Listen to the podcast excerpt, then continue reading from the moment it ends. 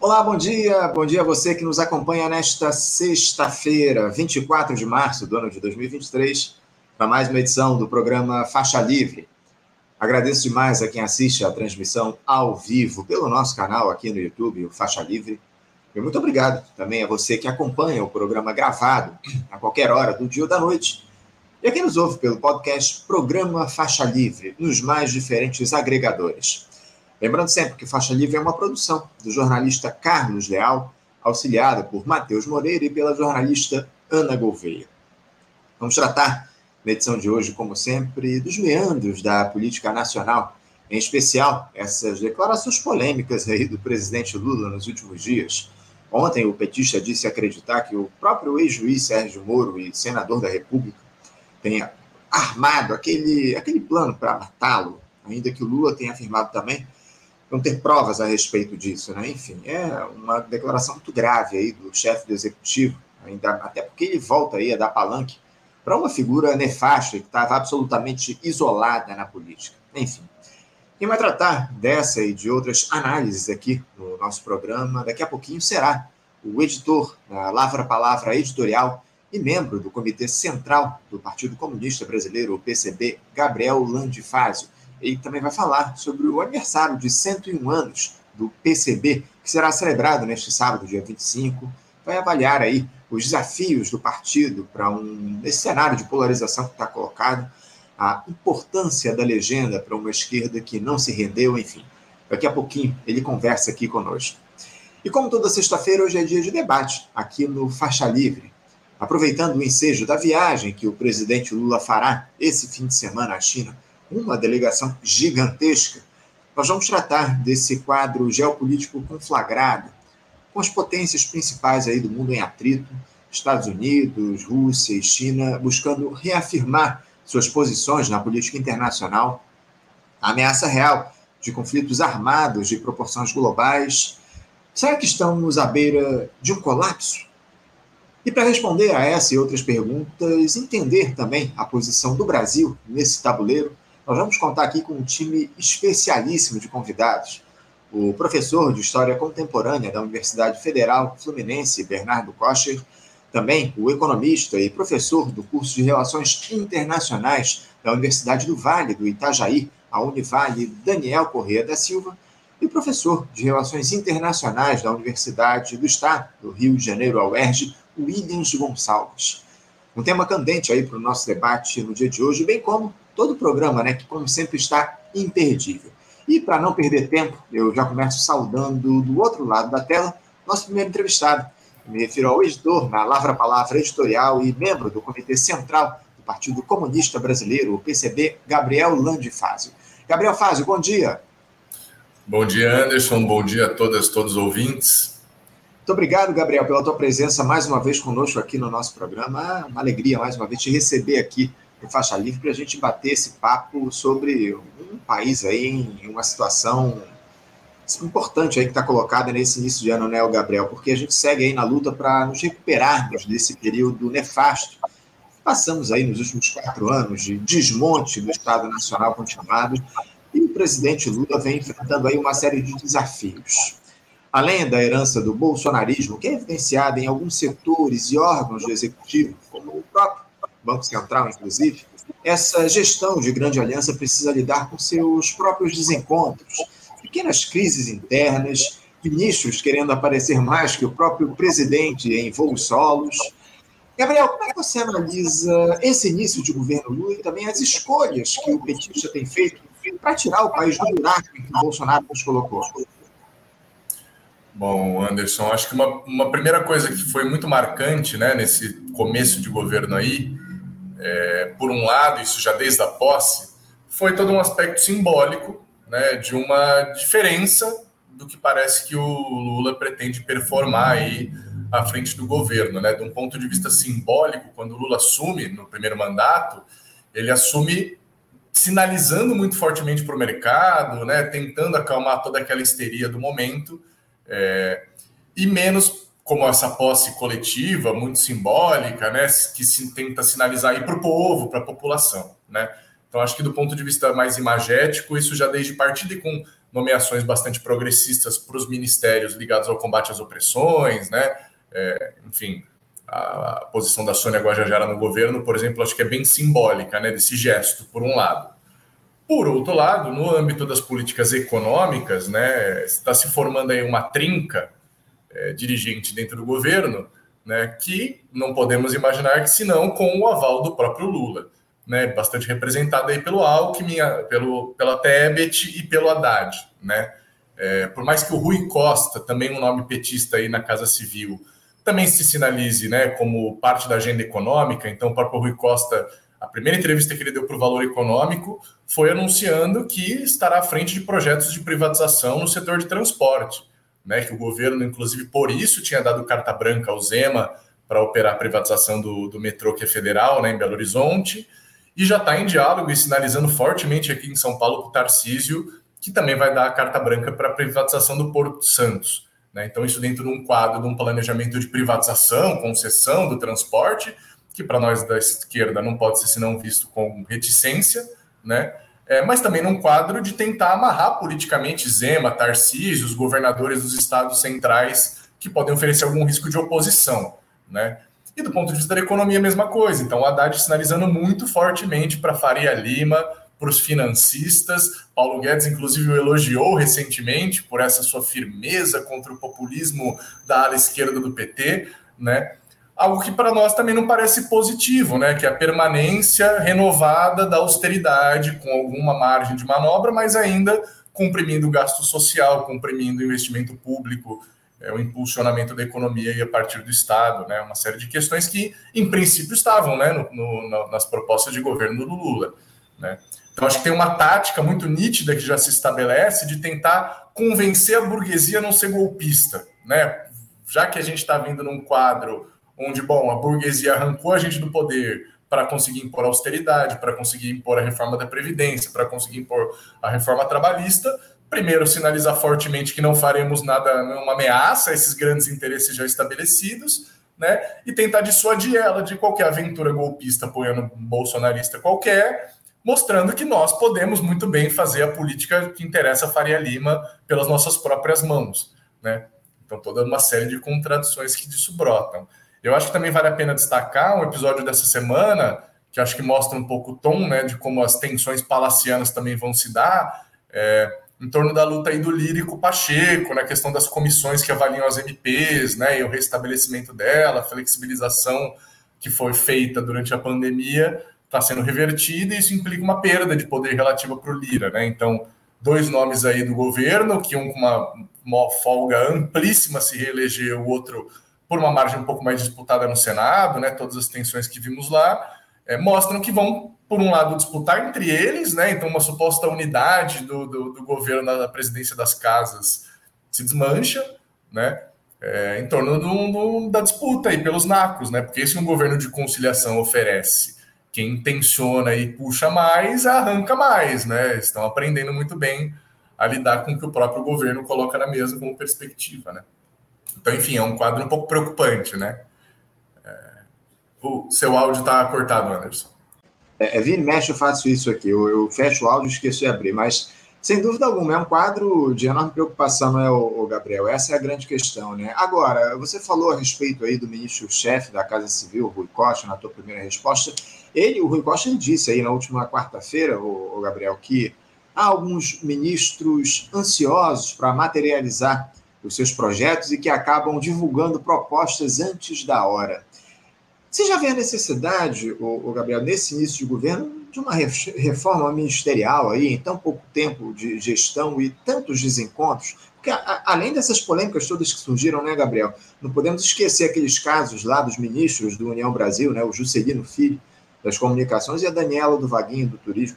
Como é que você vê essas movimentações, esses ministros que tentam aparecer uns mais que os outros, inclusive essas polêmicas? Você acha que já está na hora do Lula pensar em troca aí nos ministérios? Olha, Anderson, eu, eu, acho que tem que pensar um pouco o pressuposto da coisa, né? O pressuposto do modo de governar que o Lula propõe é uma ampla conciliação, né? Mudanças pontuais de nome não muito resolvem isso, até porque essa tal da disputa entre a ala esquerda e a ala direita do governo, né? Que é uma coisa muito é, propagandeada aí do ponto de vista da política petista, então ah, deveríamos bater nos ministros de direita, apoiar os de esquerda e tentar fazer isso melhorar ou algo do tipo. Mas os próprios ministros da esquerda, Rui Costa e o, e o Haddad, né, que são dois ministros petistas, estão promovendo uma política liberal, uma política de direita, né, com mediações sociais, com flexibilizações na política do Paulo Guedes, mas é o suficiente, por exemplo, para o Paulo Guedes elogiar e dizer que tá bom. Né? Então, alguma coisa de comum tem aí. É, então, acho que essa dança das cadeiras não resolve o problema de fundo. Né? É, seja também do ponto de vista das nomeações da direita, que, né, do ponto de vista de como o PT é, considera a composição da maioria parlamentar, não tende a mudar substancialmente, né? A mudança que seria arrancando todos os ministros da direita do governo e, num cenário ideal ainda, fazendo os ministros da esquerda fazerem uma política de esquerda, né? Só se sustenta sem maioria, então, no parlamento, sem negociata, etc., uma ampla pressão popular, o povo na rua botando pressão nos parlamentares para aprovar as medidas que agora eles não estão mais aprovando porque ganharam uma boquinha. Né? Agora eles estariam aprovando por causa da ampla pressão da população. Não parece ser alternativa de governabilidade mais de massas, né, que foi feita em muitos casos na América Latina já, não estou falando aqui nada nem revolucionário, né? Assim, governos reformistas fortes peronismo, para dar um exemplo, no seu momento lá mais democrático, também se valeu desse tipo de, de instrumento. Também não estamos falando só de uma questão de governos de esquerda, né? É, mas não é opção tática do governo, isso fica muito nítido, por exemplo, quando, quando o Rui Costa coloca a questão de fora do tempo. Por que fora do tempo? Porque a lógica do governo é que vai dar para fazer muito pouco, tudo muito em segredo, num grande plano a conta gotas, que ninguém sabe, que ninguém pode muito repuxar isso aí. A direita puxa, a mídia puxa, o, né, a, os bancos puxam, a Faria Lima puxa, mas os movimentos populares não podem do outro lado puxar, senão desestabiliza as negociações. E os ministros que tiverem ideias progressistas têm que esperar muito bem na fila o momento certo delas. Né? E acho que isso é mais contraditório ainda, porque o Lula, desde o começo do mandato, tem feito de boi de piranha o Banco Central. Né? Eu acho que o Lula aprendeu um pouco com o Bolsonaro algo que o populismo tem a ensinar, né, no mínimo, de que não se faz um, um, governo tendo minoria ou tendo um projeto que se considera socialmente minoritário se você não galvaniza as paixões da massa contra as próprias instituições políticas. Uhum. Né? O Bolsonaro fez isso com o STF, com os governadores, ele soube, no, né, e foi muito criticado pelo republicanismo liberal, que, ah, que violação da dignidade neutra da presidência, mas verdade seja dita, o cara estava lutando a luta e sabia, soube como fazê-lo, galvanizando os sentimentos populares. Eu acho que o Lula com o Banco Central operam algo meio parecido.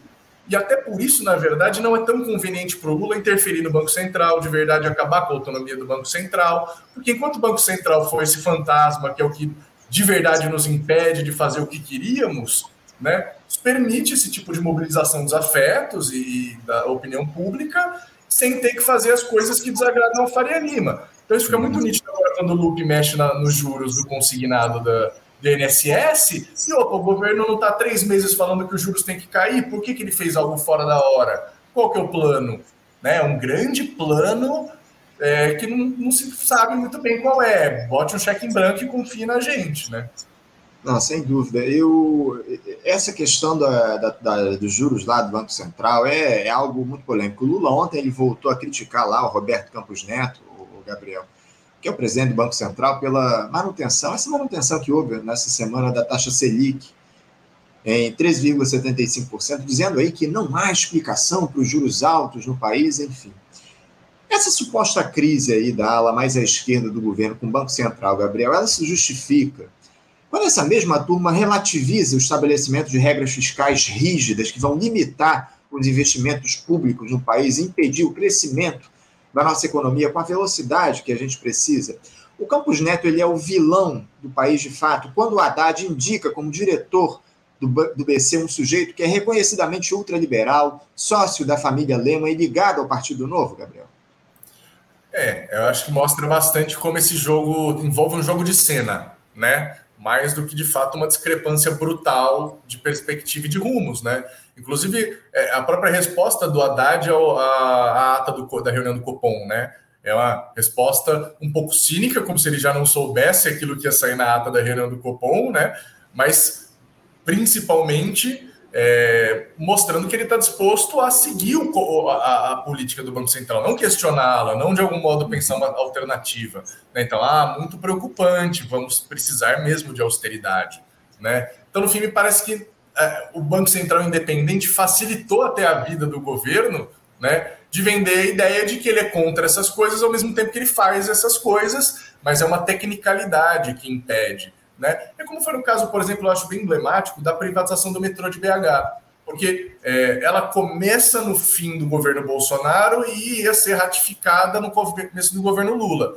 Então, a equipe de transição do que o próprio Lula e o Alckmin nomearam recomendou, dizendo: olha, o governo pode cancelar isso aqui, porque, como o processo termina já no nosso mandato, a gente já pode parar isso por aqui agora. Muita gente, inclusive, quando se dizia isso, falava: não, vocês não entendem como funcionam as instituições, o governo ainda é de transição, não é o Lula, portanto, ele não poderia. Estava a equipe de transição do, Lula dizendo que poderia, e o Rui Costa, depois, em janeiro, na entrevista no Valor Econômico, disse: podia, mas não fizemos. Né? Então tem essa, é, né, como todas as tecnicalidades do direito, do Estado é, permitem, é uma margem de confusão enorme do que, que é político do que, que é jurídico, qual que é a margem que dá pra, daria para ultrapassar e qual que não dá. Né? É, isso é bastante conveniente em algum sentido.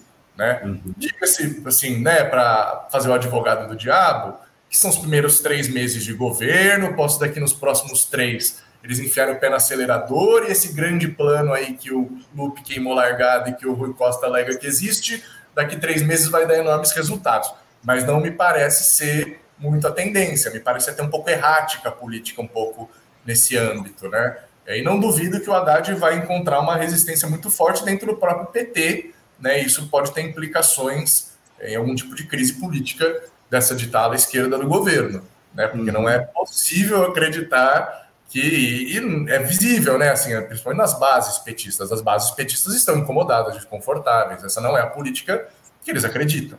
Né? Uhum, sem dúvida. Assim, não, o, é, é, curioso que o próprio Paulo Guedes chamou o Fernando Haddad esses dias de, de enrustido, né? É muito curioso isso, né? O, o ex-ministro da Mas ele, mas enrustido, Anderson, disso não, não sei se é. pois é, é, é, foi, essa é a dúvida que surgiu aqui. Eu, eu questionei isso aqui esses dias para os nossos comentaristas, nossos entrevistados, e surgiu também essa dúvida, né? Se é enrustido, né? Porque o, o Haddad tem tomado aí posturas é, muito condizentes aí com os interesses dos ultraliberais aqui no nosso país, né? Agora, mudando um pouquinho de assunto, o Gabriel, esse plano aí desmascarado pela Polícia Federal aí para atentar contra a vida do ex-juiz e senador Sérgio Moro, o Lula disse ontem aí que ele acredita que isso é mais uma armação do ex-ministro do Bolsonaro e algoz do petista naquela condenação lá à prisão sem provas. Chama atenção, Gabriel, nessa, nesse fato aí, que quem assinou os mandados lá de prisão e busca e apreensão nesta operação da PF foi a juíza Gabriela Hart. Foi ela justamente quem substituiu o próprio Moro na Operação Lava Jato, quando o ex-juiz pediu exoneração do cargo no fim de 2018 para assumir o Ministério da Justiça e Segurança Pública do Bolsonaro. É uma declaração muito grave, evidentemente, essa do Lula, Gabriel, ainda mais depois de ele afirmar que não tem provas a respeito do que ele estava dizendo. Seria essa mais uma tentativa do Moro em se manter sob os holofotes, o, o, o, Gabriel? E como é que você observa também essa declaração do Lula? De alguma forma, ele não acaba dando mais palanque para o ex-juiz com uma declaração polêmica como essa e sem provas? Olha, eu, eu acho que, de um ponto de vista, se tem algo que eu não critico muito no Lula, é a genialidade comunicativa dele. Então eu acho que nisso, do ponto de vista da tática da disputa da narrativa, ele acerta. Porque é uma suspeita que parava no ar, obviamente, não se pode muito confirmar ainda, mas é preciso investigar, né? É, mas ajuda um pouco a pôr em suspeita o discurso de beatificação que o Moro estava tentando, a partir disso, angariar, né? E bota ele um pouco sob uma luz de suspeita. Não duvido nada que os laços dessa gente da extrema direita com o que há de pior na sociedade brasileira são é, notórios, né? É, Sabe-se lá até se é mesmo o PCC, o que, que é por trás e como é que se faz isso aí. Então, assim, eu francamente esperaria um pouco mais as investigações antes de proferir um juízo categórico, mas acho que da disputa da narrativa o Lula acerta. Acho que um dos erros mais graves, na verdade, é, do ponto de vista da tática política, nem pensando nos objetivos mais estratégicos, mas do, do, dia a dia da política, é que o Lulinha Paz e Amor dos dois primeiros mandatos justamente não conseguia lidar com a opinião pública é, indo para cima nos momentos que precisava para neutralizar alguma coisa, né? Eu acho que o Lula 3, nesse sentido, está um pouco mais hábil, um pouco mais safo, é, em saber que ele pode sim falar, se desbocar, não precisa mais vender a imagem de que eu não sou. Né, já está limpa a imagem de que ele é o grevista radical. Ele já é o presidente respeitável, né? Então agora ele pode passar um pouco por uma ofensiva. Acho que nisso ele até acerta, né? É, como muitas coisas na política, né? Por exemplo, dizer que os bolsonaros são corruptos, não tem nenhum processo transitado em julgado categórico aí que a gente possa usar para dizer que é. Mas alguém tem alguma dúvida? Né? Então, acho que nesse sentido, como o próprio Bolsonaro não hesitava em ultrapassar um pouco essa linha de um republicanismo mais legalista, que o presidente tem que ser ultra-institucional, o Lula, se quiser fazer frente a isso, né, vai precisar também saber. Então, nesse sentido, acho que ele até tá, tá certo, né? Acho que ele. Vamos ver como é que se desenvolve essa situação toda, né? Se o Moro consegue angariar ela a seu favor e dar um prolongamento a isso. Mas acredito que também, com o movimento rápido da Polícia Federal, tem pouca margem de se evolu continuar evoluindo, né? Uhum. É, é, é... O Lula também, se for armado, é, eles já sabem que está sendo vigiado, né? Para repetir é mais difícil, né? Uma coisa meio acho, a se pensar. É, é, é curioso, é, é, porque o, é como você falou, o, Lula tem se usado aí no mesmo expediente que o Jair Bolsonaro utilizava, tentando manter uh, o, o protagonismo aí no discurso político, se manter nas manchetes, enfim. Agora, o, o Gabriel, eu te confesso que eu, eu tenho lá minhas dúvidas em relação à efetividade dessa estratégia, porque se de um lado, por um lado, se por um lado o Lula mantém aí uh, o discurso sob o comando dele, por outro lado ele traz de volta aí para os holofotes uma figura que estava completamente apagada do cenário político aqui do nosso país, que era o Sérgio Moro, né? Ele depois que entrou para a política foi ladeira abaixo, né? Até que ponto essa estratégia do Lula aí de deixar o Moro sob, sob os holofotes da grande imprensa, só, só dá Sérgio Moro aí esses últimos dias na imprensa, na grande imprensa do nosso país. Até que ponto isso pode ser favorável ao Lula ter uma figura como o, o Sérgio Moro, que é um opositor claro dele, com aí sob, sob os holofotes do nosso país? É, eu acho que tem mais um cálculo que talvez esteja na mente aí do Lula que é existe uma disputa hoje no Brasil pelo espólio do bolsonarismo e pelo legado do Bolsonaro. Acho que é, né, cada vez mais se consolida um entendimento de que o Bolsonaro não tende a ser candidato de novo, tende a passar os próximos quatro anos na defensiva, se é que não vem num baita de um processo, se é que não é preso, se é que não foge, do, né, tem que fugir definitivamente do não voltar para o país. São todas hipóteses que se ventilam, talvez otimistas demais, né? Mas que estão no, no, cenário. E não à toa, Tarcísio aqui em São Paulo se move para se consolidar como sucessor do bolsonarismo, Mourão, bastante no trabalho de agitação dele como senador, tenta se colocar como a cara da, direita, da nova direita brasileira. O Zema sinalizou um pouco sobre isso, mas parece menos capaz, né? Até pelo seu meio perfil mais tecnocrático de direita, é, menos né, populista, raivoso, etc. É, tem um pouco mais de dificuldade, talvez, com isso o Moro é meio considerado o cachorro morto do, da, da, das possibilidades de sucessão, inclusive porque ele candidato à presidência é, escancara muito, né, que tudo que ele fez como juiz até aqui foi político e foi para chegar aonde chegou, né? Então ele é um nome talvez menos que preocupe menos o Lula do que esses outros três. Uhum. Talvez até botar em evidência nesse momento, onde para os outros três convém que Moro morra e suma, né? Pode ser interessante. Aí já não, também não sei avaliar, precisaria pensar um pouco mais, né, pesquisas de opinião pública, receptividade de cada figura, mas eu chutaria que também talvez tenha algo por aí dentro da tática do Lula, de que a carta fora do baralho é melhor jogar lá no meio e embolar o jogo, né? Pode ser uma opção. Entendo, entendo.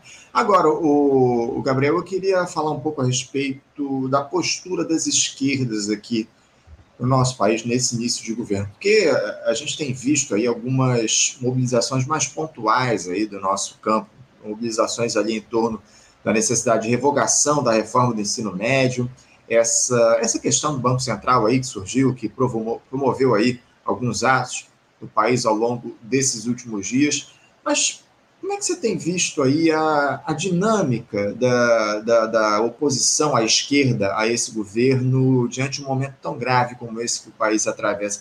Você não acha que a gente já, já deveria ter ido às ruas com mais força para pressionar essa gestão, para que tome posturas aí, iniciativas que coloquem o povo no protagonismo aí, inclusive esse tema relacionado que eu citei aí, ao novo arcabouço fiscal que está em discussão lá no Ministério da Economia, no Ministério da Fazenda, enfim. Como é que você vê essa inação? Eu diria inação, porque essas, é, essas é, manifestações muito pontuais, eu não sei até que ponto isso pode ser favorável, porque não há movimentação nenhuma em relação a isso no Congresso Nacional, pelo menos em relação à reforma do ensino médio. Há vozes ali da esquerda pressionando, mas o grosso do Congresso, a própria ala política do, do, governo disse que não há nenhuma condição de se revogar a reforma, pode-se fazer no máximo uma revisão, enfim. Não está faltando povo na rua, Gabriel, mesmo ainda tendo aí, temos aí menos de 90 dias de governo, mas não está faltando manifestações mais efetivas nas ruas? Não, sem dúvida, Anderson. É que acho que existem duas tendências aí contraditórias também que operam, né? É, você tem todos esses elementos que você coloca e que demandariam uma resposta, uma ação e vão cada vez mais fermentar essa necessidade. Existe também aquele espírito de alívio, né? E aquele quadro, o governo é muito hábil no discurso da reconstrução nacional. Ah, terra arrasada, diante da terra arrasada, qualquer melhorinha parece um grande salto. Já fizemos um monte, já estamos fazendo um monte, não, não venham exigir tanto mais. Estamos reconstruindo o Brasil, não será fácil né? E toda uma narrativa que eu acho que ajuda um pouco a, junto com o processo também prático, né? Que é visível toda vez que a esquerda reformista chega ao poder, que é que vários grandes quadros políticos da luta social se tornam quadros institucionais, são puxados para cargos de vários tipos de comissionados, ministeriais, etc, etc. Existe um processo de drenagem, de cooptação prática dos movimentos, né, de uma série de movimentos. É. E ainda, infelizmente, os movimentos que são mais é, em princípio, críticos ao petismo, né, que tem divergências estratégicas, não só de ritmo, mas de próprio objetivo, né? É, porque aí, como a gente estava debatendo no bloco anterior, no fundo, o projeto do PT é um projeto social liberal, né? Não é um projeto que é, rompe com o liberalismo, é um projeto que remedia o liberalismo extremo com uma política social. Por isso que várias das políticas sociais do governo são da cartilha do Banco Mundial, não são grandes surpresas socialistas nem nada, né? É, o próprio Lula deu uma entrevista já no Valor Econômico, na época do segundo governo Dilma, dizendo que ele era liberal. Né? Ele cada vez mais estudava se convencia de que ele era liberal e que a Dilma era muito mais de esquerda que ele e tudo mais. Então, assim, é, acho que isso ajuda a entender um pouco né, como é que o governo opera e o efeito também prático de depois de quatro anos de terra arrasada, mais, né, considerando o Temer junto, é, o efeito psicológico que produz. Por outro lado, também acho que está pipocando coisa, aos poucos e, e principalmente em alguns frontes, né, que muitas vezes não são na disputa só nacional. Então, por exemplo, agora, desde ontem, os metroviários aqui em São Paulo estão em greve. Uhum. Né? O Tarcísio deu uma cuspida na cara da categoria, desde não negociar e não querer cumprir as coisas do acordo anterior, perseguições a rodo dentro da estação aos, aos militantes sindicais, e agora ele prometeu ontem que ia liberar catraca em troca da população dos metroviários voltarem da greve, né, como medida para não prejudicar a população, e logo depois voltou atrás, entrou com uma liminar. Então, pela primeira vez em muito tempo, tem uma greve de mais de um dia do metrô de São Paulo, porque a disposição de diálogo do Tarcísio é tão grande que essa greve vai se arrastar pelo visto por um tempo. Né? Uhum. Então tem alguma coisa. Eu estava recebendo hoje informe, por exemplo, de ontem, uma mobilização bem grande lá na, no, no, Ceará, né, na região do Aracati, promovida pela Organização Popular do Aracati, também mobilizando aí centenas de famílias na luta pela terra. Né? Então, acho que nas franjas do, do que são as principais organizações, porque também se pensar, é, vamos pensar um ator importante da, da luta política, inevitavelmente, que são as centrais sindicais, e aí o Fórum das Centrais, né, a, a unidade das centrais hoje. O que une as centrais mais patronais ao campo geral da esquerda, das centrais, hoje é a esperança da volta do imposto sindical. Então, a perspectiva de mobilização de massa, a perspectiva de luta por, por, pela revogação da reforma trabalhista, da Previdência, para a força sindical, para o GT, para um monte de gente aí é secundário. e a CUT tem uma postura de, bom, vamos manter a unidade das centrais, então o que for principal para eles também vai ser o principal para nós. Né? Isso não vai mobilizar ninguém, pelo contrário, vai botar as centrais numa dinâmica de barganhar o imposto sindical né, sem muito se mobilizar. É, a própria Uni também, a UBS, né, evitaram como podiam o debate da revogação da reforma do ensino médio, né? São dirigidas aí pelo PCdoB, como correia de transmissão do governo que eles acreditam que essas entidades devem ser. Inclusive a presidenta da UBS, no primeiro momento, falou que não, não precisava revogar, primeiro precisa pensar o que queremos para depois acabar com isso. Não, beleza. Assim como a da Previdência, a velha Previdência não era boa o suficiente para nós mas é melhor do que o que tem aí. Né? O primeiro passo é vamos pelo menos então acabar com a piora e pensar a melhora. Né?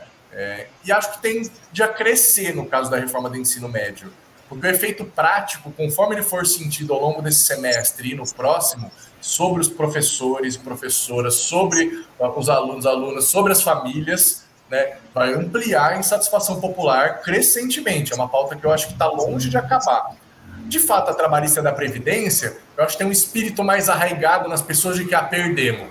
Já era, não tem muito o que fazer.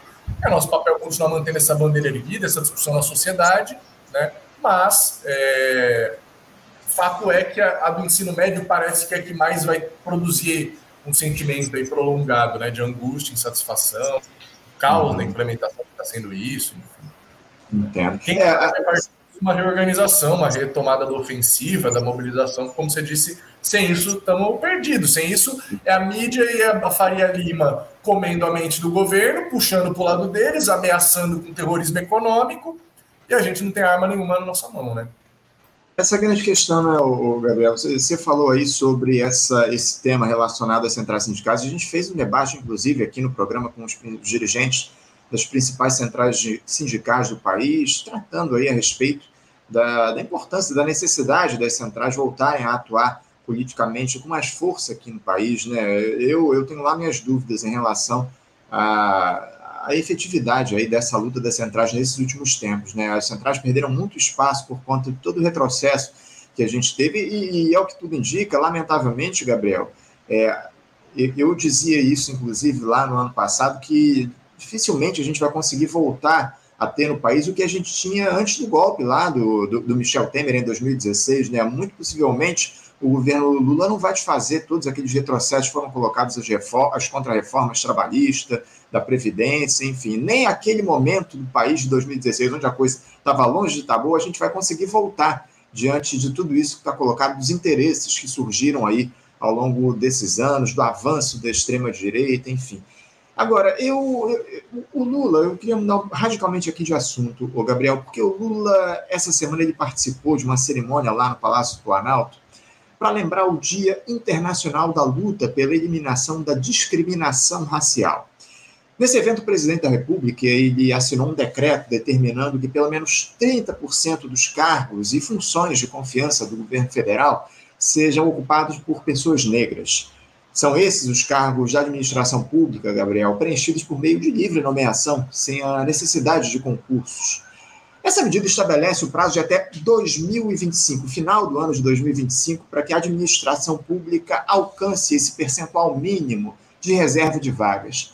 É evidente que essa é uma medida muito importante, né, Gabriel? Ainda que a assinatura de um decreto como esse apenas evidencie que o racismo estrutural está entranhado no Estado brasileiro. Gabriel, quando chegará o dia em que nós não precisaremos de leis que determinem, que imponham a inclusão no país? Olha, Anderson, é, a história brasileira lega para a gente né, uma tradição de uma classe dominante tão reacionária né, e tão acomodada à dinâmica que a escravidão permitiu de opressão, de exploração popular, né, brutal, é, que num país como o Brasil, medidas liberais conseguem ser tremendamente progressivas né, algumas vezes. É o exemplo, por exemplo, um debate clássico da esquerda da tal da reforma agrária, né? Não é nenhuma coisa socialista, é um negócio que toda a revolução burguesa fez, a tal da reforma agrária, cria uma base de pequenos proprietários de massa é, e seria, enfim, um impulso para o desenvolvimento do capitalismo brasileiro, mas ele é baseado no latifúndio de herança escravista, então a burguesia brasileira não interessa essa medida liberal. As cotas raciais, elas também são uma medida liberal. Você pega o julgamento do STF, isso é muito dito, né? No, é, e tratar os iguais igualmente, os desiguais desigualmente, na medida que se desigualam. Isso foi feito nos Estados Unidos pelos liberais, né? Isso não é nada é, socialista. Isso é uma medida que minimamente diz: bom, a sociedade capitalista reconhece que ela herdou da sociedade escravista anterior né, uma herança de desigualdade profunda que torna todo o discurso de concorrência igualitária uma fraude evidente e precisamos então produzir uma igualdade real a partir da qual as pessoas possam competir. Isso assim, tem nada de socialista, de comunista, né? É uma medida de tornar pelo menos essa narrativa da meritocracia algo que tenha qualquer fundamento de real, né? Profundamente progressivo no contexto nosso, quanto a isso não tenha dúvida, né? É, feliz o dia em que isso aconteça espontaneamente, né? A proporcionalidade étnico-racial da sociedade se expresse nas universidades, nos cargos públicos, espontaneamente. Enquanto isso não aconteça, esse tipo de medida ajuda a corrigir as distorções históricas, né? É, então, um, um, grande passo à frente. Agora, é, eu queria aproveitar também e comentar uma coisa que você comentou, né, da, do dia internacional. E eu acho que uma das coisas que tem saltado aos olhos, eu esqueci de comentar na, na fala inicial desses balanço de começo de governo, é o quão a direita política internacional desse governo está em comparação a ela própria, né, nos outros governos do PT, né, fazendo a cartilha da política democrata de alto a baixo, né, então reconhecendo o Tribunal Penal que os Estados Unidos já tem lei dizendo que vai bombardear e invadir se condenar eles para alguma coisa, então nem os Estados Unidos reconhece, mas para condenar o Putin o Tribunal Penal é bom, então Brasil reconhece, está seguindo a cartilha assim da, da, da, política internacional democrata de um jeito impressionante. E no mundo que beira para a Terceira Guerra Mundial, porque essa é a minha hipótese, né? O Fórum de Davos, econômico de Davos, no começo do ano, não teve uma voz burguesa que se levantou para falar em paz. Todos estão lidando com a, o prolongamento da guerra, é a guerra. Né? E essa guerra se descer para a Geórgia, arrastar a Turquia, já virou uma guerra europeia, portanto mundial, né? Porque a, é assim que funciona a história universal. A guerra só é mundial quando ela é travada no território europeu. Né? É, mas é para isso que, pelo visto, o mundo caminha. Então, isso coloca também uma posição um pouco desesperadora, porque, por um lado, tende a fortalecer as extremas direitas, o militarismo, o ultranacionalismo, o chauvinismo de todos os tipos de preconceito, o machismo, tudo que vem junto com a guerra, né, tende a se fortalecer. É, e se a política do Lula for simplesmente a reboque da política dos Estados Unidos tentando desescalar e pôr pano quente, né, é uma posição um pouco inglória, né, que tende a preparar pouco o governo para lidar com esse quadro internacional cada vez mais turbulento, uma inflação crescente por causa dos vários fatores que a guerra envolve. Né? Então, também acho que é outra preocupação que a gente tem que ter nesse momento, sem ilusão também de que tem um lado, né, eu anti-OTAN convicto que sou, essa organização terrorista tem que ser abolida, né? É, e todo o país que é signatário dela, a classe trabalhadora luta e deve lutar pela abolição da OTAN, pela saída do seu país da OTAN e extinção da OTAN, né? É, por outro lado, também o Putin não é nenhum grande herói, né? Que tem também várias narrativas tentado pintar, tem interesses bem concretos da burguesia russa, que é influente na região, é dominante sobre uma série de países, quer preservar essa dominação e expandir ela, né? Se para os povos é, do, do, do Donbass, lá na Ucrânia, que lutam por autodeterminação, isso tem taticamente servido para eles não serem esmagados, isso é uma coisa. Outra coisa é dourar a pílula né, do outro lado. Então o cenário é de barbárie crescente para tudo que é lado, não tem salvação. Também quem acha que ah, o Putin vai ganhar a guerra da Ucrânia e daí vai derrotar o fascismo ucraniano e daí a gente vai ter um período de paz multipolar, se engana, porque na verdade isso vai ser no máximo prelúdio de novos conflitos por uma disputa de, de uma crise de hegemonia do imperialismo estadunidense, né? Que já desde o Brexit, todos os debates da União Europeia sobre criar um exército próprio estão em cena, né? Isso vai marcar a próxima década indubitavelmente. Né? É, e, e, e, justamente por esse motivo, Gabriel, é, dessa conflagração que está colocada, a gente vai fazer daqui a pouquinho, na sequência da entrevista, um debate a respeito justamente dessa questão internacional né, essa, é, é, essa crise que está colocada, essas ameaças que surgiram ao longo do tempo, por conta de tudo isso você citou aqui para a gente. Daqui a pouquinho eu já peço aqui para os nossos espectadores ficarem atentos, porque a gente encerrando aqui já começa o, o debate. Nossos debatedores, inclusive, já estão aqui no, nos bastidores aguardando o início do nosso debate. Mas, Gabriel, para encerrar o nosso papo, eu não posso deixar de citar o aniversário de 101 anos do Partido Comunista Brasileiro, o PCB, que será celebrado nesse sábado, dia 25. Um partido aí que resistiu aos horrores de uma ditadura, que atravessa mais de um século, Gabriel, nessa luta constante por um país mais justo e igualitário, com quadros históricos que inspiram a militância a se manter nas trincheiras contra esses privilégios aí de uma burguesia sem qualquer consciência de classe, enfim, comprometida apenas com seus interesses. Como é que o PCB, ô Gabriel, ele tem se renovado ao longo de todos esses anos? E quais os desafios que você vê para os próximos 101 anos do partido em uma realidade, Gabriel, de um capitalismo em crise e uma extrema-direita que só avança no mundo? Bom, Anderson, é, nós, né, como muitos partidos comunistas aí do mundo, fomos criados justamente no contexto de, depois de uma guerra mundial, uma revolução dos trabalhadores bem-sucedidas num país, né, é, serviu de exemplo para o conjunto da humanidade de que era possível, né, os trabalhadores governarem por si próprios, era possível governar saindo da guerra, né, isso não tinha mágica nenhuma, né, era possível governar sem depender desse militarismo, do colonialismo, do expansionismo, era possível um outro mundo. Né? Então, PCB que nasce em 1922 vem de um processo já né, desde 17 de brasileiros brasileiras se organizando com referência a isso. É, mas nós também fazemos um balanço né, profundamente autocrítico, porque esses comunistas russos nos quais nós nos espelhamos desde o primeiro momento, né, eles não tinham fundado o partido deles fazia 20 anos, quando eles derrubaram uma dinastia milenar né, e conseguiram conduzir o povo à vitória e à tomada do poder.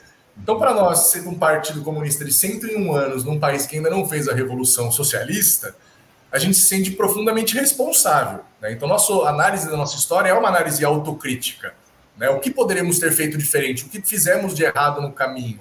com quais acertos nossos podemos aprender também. A luta dos comunistas no Brasil conquistou desde a liberdade religiosa, né? O Jorge Amado e o Marighella, como, como constituintes, foram quem cravou isso aí na Constituição brasileira pela primeira vez, até direitos sociais de vários tipos, direitos trabalhistas. Então também não, não estamos no, no alto martírio de achar que nossa história só tem problemas, né? Tem momentos, episódios gloriosos, mas tem também é, questões né, que a gente precisa refletir para, inclusive, pensar como o partido chegou nos anos 90 no quadro de crise profunda que chegou e a partir dali teve que iniciar esse profundo balanço né, histórico que a gente chama de reconstrução revolucionária, que é esse estágio que hoje o PCB vive. Né? Então, para nós, os próximos 101 anos não podem repetir esses 100 anos, no sentido de que eu espero que o PCB celebre esses 200 anos já num Brasil socialista. E não acho que isso é impossível, não só do ponto de vista eh, das condições materiais, né? Na época da computação nunca foi tão fácil falar em planificação econômica, né? Pensar que os caras conseguiam fazer isso com telégrafo e na mão, o que, que o mundo hoje, que a própria os grandes monopólios comerciais se valem de instrumentos de planejamento cibernético computacionais, né, com eficiência extrema. Então, enfim, nunca foi tão possível materialmente e a experiência subjetiva né, da massa, por mais que ela esteja muito degradada, tem mostrado né, um reascenso das ideias radicais, uma retomada da procura por alternativas. Né? O Gramsci tinha uma frase que ele fala: é, dizíamos ou tudo ou nada, e a guerra nos deu razão. Né? Antes da guerra nos chamavam de louco, mas daí veio uma guerra mundial que trucidou um monte de gente no caldeirão do lucro, né? E as pessoas se movem, as pessoas não estão, tem um limite do quanto elas estão dispostas a ser carne de canhão, né? E se o mundo capitalista caminha por precipício, a gente óbvio que não vê isso com bons olhos, pelo contrário, é por isso que a gente desesperadamente vai lutar para outro sentido de construção social que não esse que está nos levando para o precipício, né? Então esperamos aí que amanhã vamos ter festas, né, por todo o país, celebrando aí os 101 anos do PCB, todas, todos estão convidados nas suas cidades procurarem o partido e comparecer também para celebrar junto.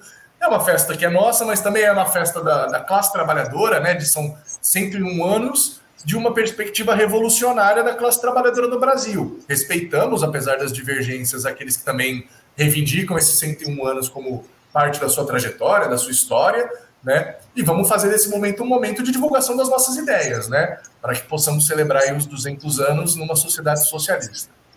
E eu quero, acima de tudo, Gabriel, parabenizar toda a militância do PCB, a militância aguerrida do Partido Comunista Brasileiro por esses 101 anos. Muito importante a gente contar um partido como o PCB, justamente no sentido de trazer ideais de esquerda efetivamente aqui para o nosso país, porque, lamentavelmente, o que a gente tem visto aí cada vez mais nesses partidos da dita esquerda são caminhar para o lado do centro, para o lado da direita. A grande verdade é essa, né? A gente tem partidos aí, legendas, que se reivindicam como de esquerda, mas que infelizmente atendem lá aos interesses neoliberais, como o próprio professor Nildo Ourix diz aqui para a gente, essa esquerda liberal, e o PCB está longe disso. O PCB é, de fato, um partido que defende os interesses da classe trabalhadora, dialoga com a luta de classe necessária aqui no nosso país, e eu, mais uma vez, parabenizo a todos vocês da militância do Partido Comunista Brasileiro por esses 101 anos que vão ser celebrados amanhã, dia 25 de março. Gabriel, quero agradecer muito a tua participação conosco aqui no programa de hoje, nessa sexta-feira, abrindo as entrevistas do nosso Faixa Livre. Muito obrigado pela tua presença mais uma vez. Parabéns pelo aniversário amanhã do PCB e a gente volta certamente a dialogar num outro momento aqui no nosso programa. Muito obrigado, Gabriel. Um bom, um bom final de semana para você e um abraço forte. Opa, muito obrigado, Anderson. Um abraço aqui para você, para toda a equipe aí, pro, para as ouvintes, para os ouvintes. Agradecer a oportunidade de vir aqui, estou sempre à disposição. E um parabéns aí pelo, pelo trabalho de qualidade que vocês fazem também, trazendo né, ideias avançadas e consequentes aí para o nosso povo trabalhador brasileiro. Um forte abraço. Forte abraço, Gabriel. Obrigado pelas palavras. Um abraço forte. Conversamos aqui com o Gabriel Fazilani, o Gabriel, já estou trocando o nome dele, Gabriel Lange Fazio. Eu troquei as bolas aqui. O Gabriel, que é editor na Lava Palavra Editorial e membro também do Comitê Central do Partido Comunista Brasileiro, o PCB, que completa 101 anos neste próximo sábado, né? Como a gente disse aqui nesse finalzinho da entrevista com o Gabriel. Importante Partido Comunista Brasileiro, a militância do PCB. Os parabéns aí a toda ela. Você, ouvinte do Faixa Livre, pode ajudar a mantê-lo no ar. Faça sua contribuição diretamente na conta do Banco Itaú, agência 1964, conta corrente 03004 dígito 1. Essa conta encontra-se em nome da Associação de Funcionários do BNDES, a AFBNDES, uma das nossas entidades patrocinadoras, mas seus recursos são destinados exclusivamente para o financiamento do nosso programa. Você pode fazer a sua doação de qualquer valor utilizando também a nossa chave Pix, que é ouvinte@programafaixalivre.com.br. Sua contribuição é fundamental para a manutenção desta trincheira radiofônica no ar.